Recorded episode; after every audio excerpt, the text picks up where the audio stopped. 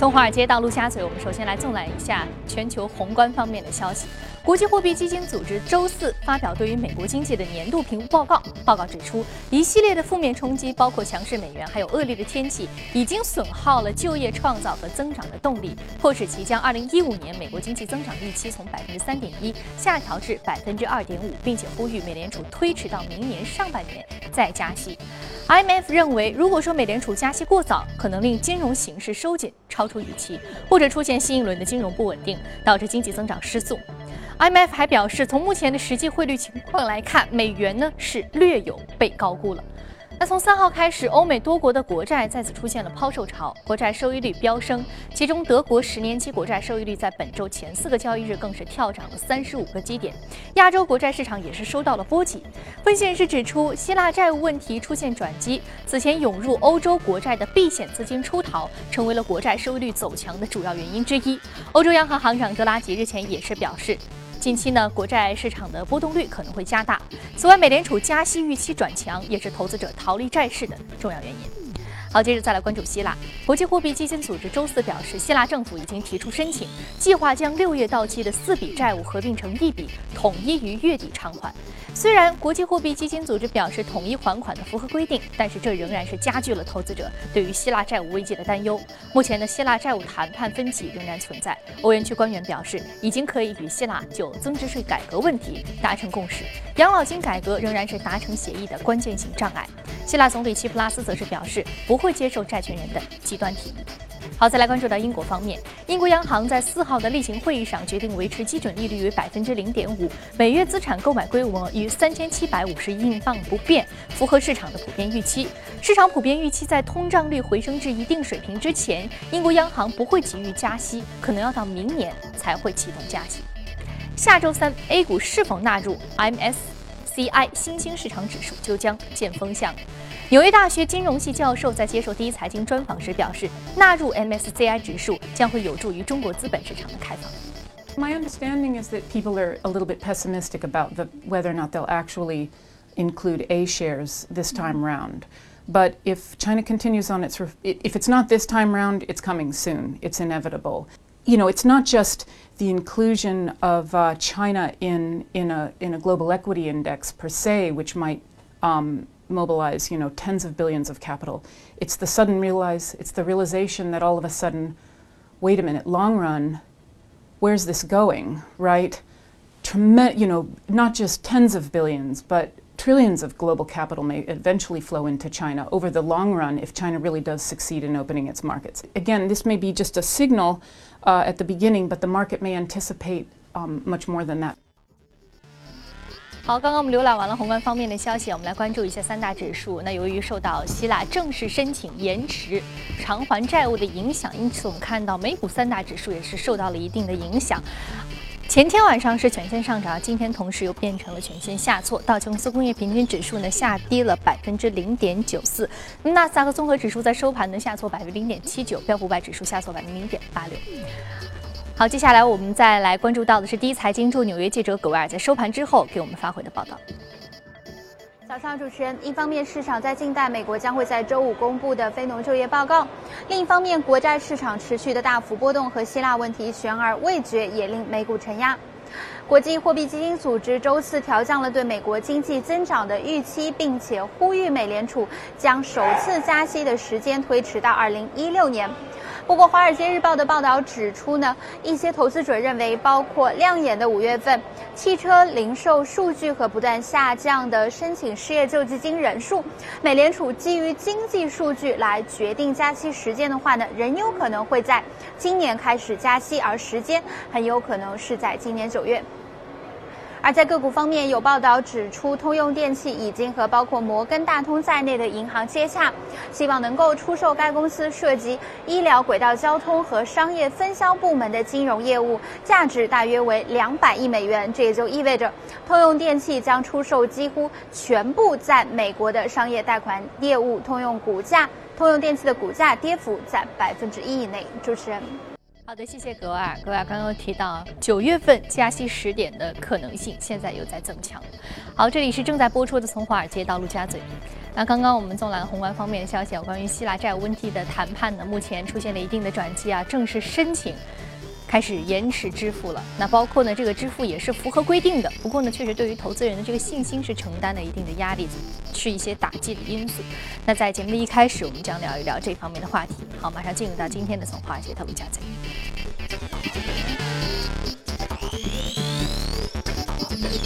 好，今天我们请到现场的两位嘉宾，一位是评论员马一群女士，马女士早晨好。主持人好。另外呢，我们将和数据观察员朱勇聊一聊有关于 A 股数据面的话题。早上好，朱勇。早上好，雨飞。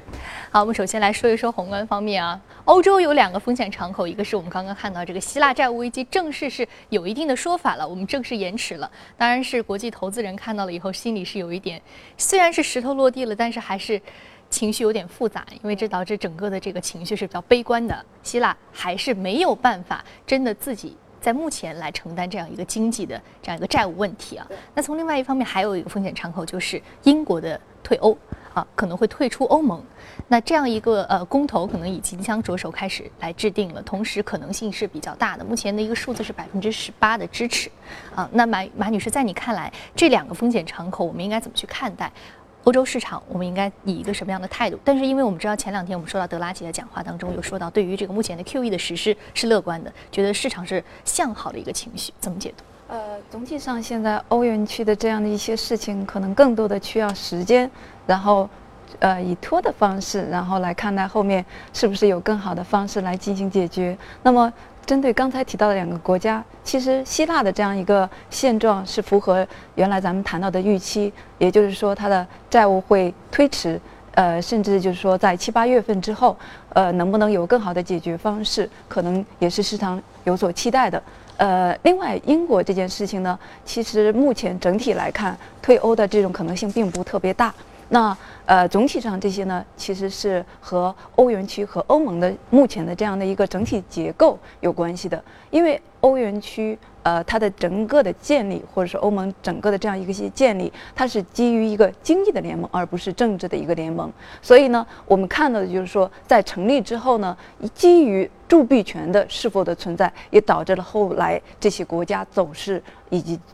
相应的这些国债的走势的这样一个分离。那么我们看到的就是在2012年的时候，以瑞典为首的这样一些国家，因为它有铸币权，所以它就走势非常的健康。但是比如说像芬兰，比如像后来的这些希腊、冰岛，甚至塞浦路斯以及西班牙这样的一些国家，就出现了大幅的这样一个失业。这个主要就是因为德国它是作为最大的出口国，一个是出口给这些成员国，同时购买这些成员国的一些国债，其实也导致了这些国家的一些无度的消费。那么GDP 的连年的下滑，以及相应的这些高失业率这样的一个现状的造成，所以就造成了现在的有经济的不稳定，也导致了最终的目前看到的政治逐步走向不稳定。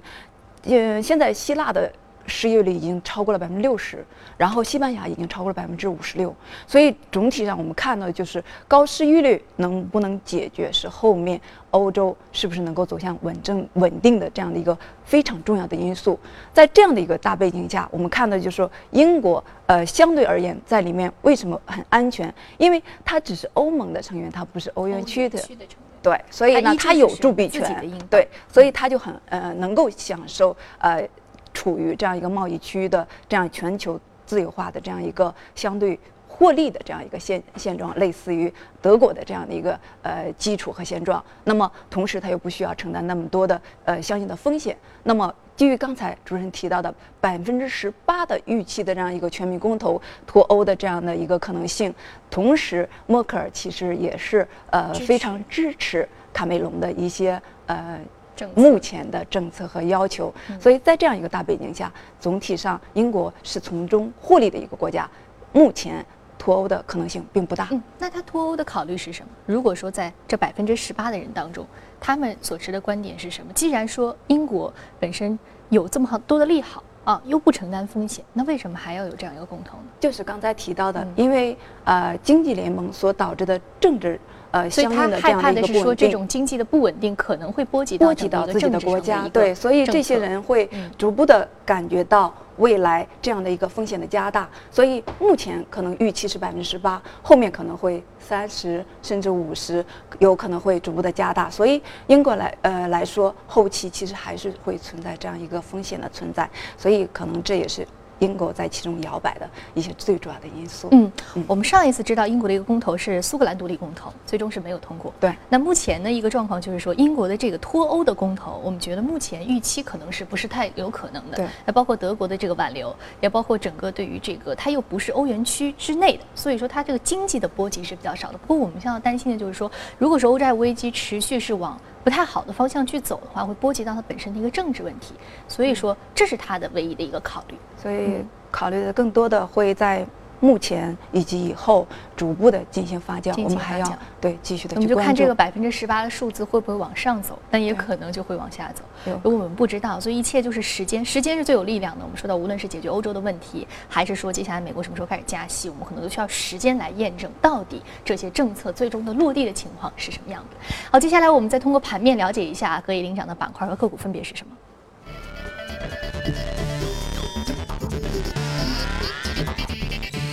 博彩度假村、影视制作、家庭健康护理、服装连锁，还有汽车经销商是领涨的板块。再来关注到的是个股方面，个股方面呢，包括汽车零部件、医学研究、社区银行、在线团购，还有租车服务是领涨的个股。我们今天要说的是来自于社区银行行业，隔夜上涨幅度15.33%，目前价格$10.68每股。你知道，在美国有这样一种社区银行。那这一类银行它主要承接的业务是什么？然后又是一个什么样的行业特点？总体上，因为在国外来说，银行的服务非常的到位，同时在收费的这样一个基调下呢，我们看到的就是说，它面对的方方面面的这样的一些服务是非常细化，而且是在对于消费者的这样的一些服务过程当中，能够承载起来自己很独特的这样一些功能和职能的这样的一些银行。所以呢对于这家银行而言，目前它其实总体上我们看到的就是基于这样一个基调，以及整体欧洲、美洲这样的一个资产证券化银行的大背景下，应该是相对走势还是比较的健康。但是这只个股它现在的主要的异动的原因，是因为它收购和另外一家公司的这样一个兼并重组，或者说合并的这样一个预期。那么在这种情况下，其实是和目前国内的总体银行业走向分拆和兼并重组的大背景是比较吻合的，所以它更多的是因为基于兼并重组和合并的这样一个预期的前提，所以呢，就是我们要看到的就是说和 A 股的这样一个联动的层面上。在目前这种情况下，我们还是要主要关注到 A 股方面银行股接下来的一些机会，因为现在就是指数走到5000点这样一个位置，其实国家对于快牛的行情，已经有所警觉，同时在一个降杠杆的这样一些大背景下，指数在5000点上方继续快速的上行，这样并不是现实，未来会走向一个非指数化的行情。那么银行是去年牛市行情以来涨幅最低的品种，而且它所在的流动市值的权重已经由去年年底的17%降到了目前的11%，也就是对指数的撬动的因素已经大幅的下滑。那么同时，现在的整体上经济数据，特别是中国的 PMI 和汇丰的 PMI 的比较，我们也能看出来，因为中国 PMI 高于汇丰 PMI， 而且是高于荣枯线上，也就显示出来是大的国企和央企的这样的一个整体对于市场的主导力量，也就是经济增长的主要的推升力量，也是目前银行股会在后期逐步走强的一个相对来说能够起到支撑作用的因素。那么在这样的一个整体的层面上， A 股我们看到的就是在后期兼并重组的大背景下，银行股在改革的基调下会有发力的因素，但是短线，因为我们看到的就是在昨天的盘面上，以交行为首的这样的一些有预期的个股量能放大过大，所以短线肯定还会有反复。这样的个股也是要在后期经过震荡反复之后，再进行相对箱体低位的关注。我们知道，在5000点这样一个很高的数字之上了啊。我们说的这个整个大指数的行情，可能我们很难去预测，但是我们说板块行情，我们是可以期待。对，这板块当中就有银行板块，但是短线来看的话，包括昨天我们刚刚说到这个交银，它这个板块当中可能最大的一个问题就是它可能还会出现一些波动。啊，但是长线来看的话，银行板块一直是之前被低估的，对，所以现在可能会有一个持续发力的空间啊。那这种刚刚我们和马女士聊了很多关于这个银行板块，接下来会有一个持续发力的，短线可能有波动，长期值得期待，你怎么看？我非常认同易寻他的观点啊。昨天我们在晚间讨论话题的时候就说过这个话题，其实，在我们的节目当中，白天的。盘间的节目当中，上周我就发现了银行股的资金的异动啊，持续了很多天，结果确实啊，在本周银行股有所表现。我们来从一些消息和数据分析一下银行股的异动啊。昨天的盘面当中，股指出现了大幅度的波动，但是在一天的行情当中，我们确实发现银行板块是唯一一个从头至终一直是资金净流入排在第一位的板块。另外呢，我们整理了一下5天的主力资金动向，结果我们也发现，银行板块当中半数的个股资金是净流入的，这样对于一个权重板块来说，这种数据很长的一段时间都没有看到过啊。我们再来看一下银行股近期的3则主要的利好刺激，一个呢是6月份 A 股或被纳入全球指数，低估值的银行板块将是直接受益。另外就是传的银行的混改方案近期有望出台也就是交通银行的混改方案。不过昨天呢，交行出了公告，目前仍在研究当中，稳步推进有关的工作，未有应披露而未披露的重大事项。还有呢，前期新发的10多只银行股的分级基金开始建仓，为银行股带来更多的增量的资金。我们来看一下混改方面的一些数据。其实交行去年的9月份啊，董事长牛锡明就已经表示，05年上市以来，交行的股权结构是最为符合混合所有制的基本特征，因为它的整个的持股比例有国有资本、社会资本和海外资本共同参与的这样的一个股本结构。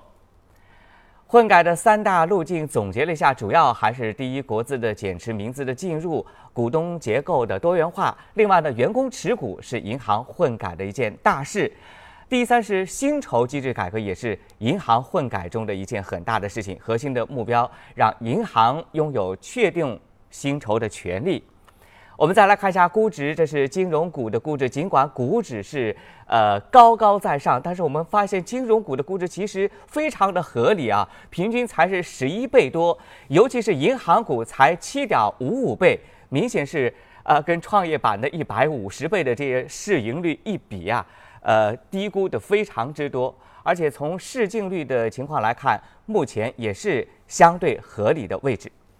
好的，以上说的是银行股的数据面的一些情况，雨飞。好的，谢谢朱总给我们梳理一下银行股最新的一个数据面的情况。这里是正在播出的《从华尔街到陆家嘴》，我们稍事休息，广告之后再回来接着聊。欢迎回来，这里是正在播出的《从华尔街到陆家嘴》，接下来我们来一组最新的全球公司资讯。苹果表示 ，Apple Watch 将于6月26号在西班牙、意大利、韩国等地上市。苹果公司表示，市场对于 Apple Watch 的反应远远是超过了他们的预期。公司在订单积压方面取得进展，到5月下旬，所有的订单将会在2周内送达。届时呢，苹果还将会开始在 Apple Store 零售店发售部分机型。美国快餐品牌 Subway 周4宣布，未来1年半内呢，将逐步在北美餐厅的菜单当中去除人工香料、色素还有防腐剂。此前，百胜餐饮旗下的必胜客和塔克中在上月也宣布，在美国出售的食品将使用全天然的成分。根据外媒消息，英国金融行为管理局预计呢，将会在今天宣布对于劳埃德银行处以超过1亿英镑的罚款。劳埃德银行被判定错误地处理了有关不当销售存款保障的投诉，这将是英国金融行为监管局迄今为止就不当销售 PPI 行为开出的最大罚单。日本共同社周4报道，一直在苦苦挣扎的日本电器制造商 Sharp 预计呢，到明年3月份结束的2015财年净利润预计将会亏损1800亿日元，约合14.5亿美元，其中的液晶以及太阳能电池相关业务的亏损额将会持续扩大，这是继2014财年亏损2223亿元之后再次出现了巨额亏损。好，刚刚我们在简单的浏览了一下全球公司动态之后呢，我们再回到资本市场的嘉宾，一起聊一聊值得关注的个股和板块分别是什么，通过盘面来了解一下。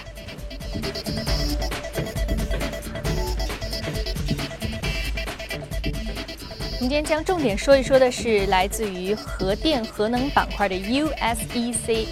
Incorporate。然后这家公司另外的一个我们今天将说的呢是 Amazon 智能家居板块，不过由于时间的关系啊，可能今天我们将会重点来说一说这个核电核能板块。我们看到这只个股上涨幅度 2.63%， 商用低纯度浓缩铀的供应商。对啊，这家公司现在的亮点就是因为和国家签署了协议，来涉足于民用核电的这样一个发展。应该说在美国这10年节能，然后清洁能源的发展一直处于比较上升的这样一个阶段，而且呢，应该以奥巴马为首的这样一些机构和政府所主宰的核电也一直处于研发的这样一些潜力。那么这家公司和政府呢签订了$3370万的这样一个合同，然后呢，在相关的这些研究领域已经是进行了这样的一些浓缩铀离心机的研究，已经进展到了一个相当的水平。所以呢，结合着它这连续3年盈利一直处于上升这样一个周期，而且是平均的利润率高达28%。今年一季报也是非常的亮丽，在这样一个大背景下，应该说核电这样的一些局部非常强劲的公司，会在目前的这样一些政府支持的大背景下有比较好的发展。那结合着目前 A 股核电核能也已经进入到合并重组的这样一个些内生整合的这样的一个大洪流当中，所以呢 A 股我建议大家也是要重点去关注到相应的这样一些机会。刚刚王女士说 A 股要重点关注这样一个民用核电板块的一些投资机会，接下来我们朱勇聊一聊。朱勇刚刚说到民用核电板块，在你看来哪些数据面的情况值得和我们分享？李飞，核电我们在节目中说过多次啊，我们快速的来理一下它的逻辑啊。我们来看一下核电的正式重启，全产业链将会重点的受益啊，这张数据就可以感受到。另外，我们看到核电进入为期6年的开工和投产的双高峰，还有呢，目前在发电量的占比方面，我国才是2.3%，跟法国75%、美国20%等还有着远远的差距，空间巨大。中国核电的国产化率不断提升，达到85%以上，为走出去战略提供了坚实的保障。所有这些逻辑可以促使我们确实要关注核电概念的一些个股。好的，以上是核电的相关概念的数据。宇飞，好的，谢谢朱总给我们简短的梳理一下相关标的以及最新的一个情况啊。这里是正在播出的《从华尔街到陆家嘴》，感谢两位嘉宾的精彩解读。有关具体的节目内容，您可以扫描屏幕右下方第一财经的2维码，了解我们刚刚了解到的板块。您还可以呢通过荔枝和喜马拉雅电台搜索第一财经进行收听。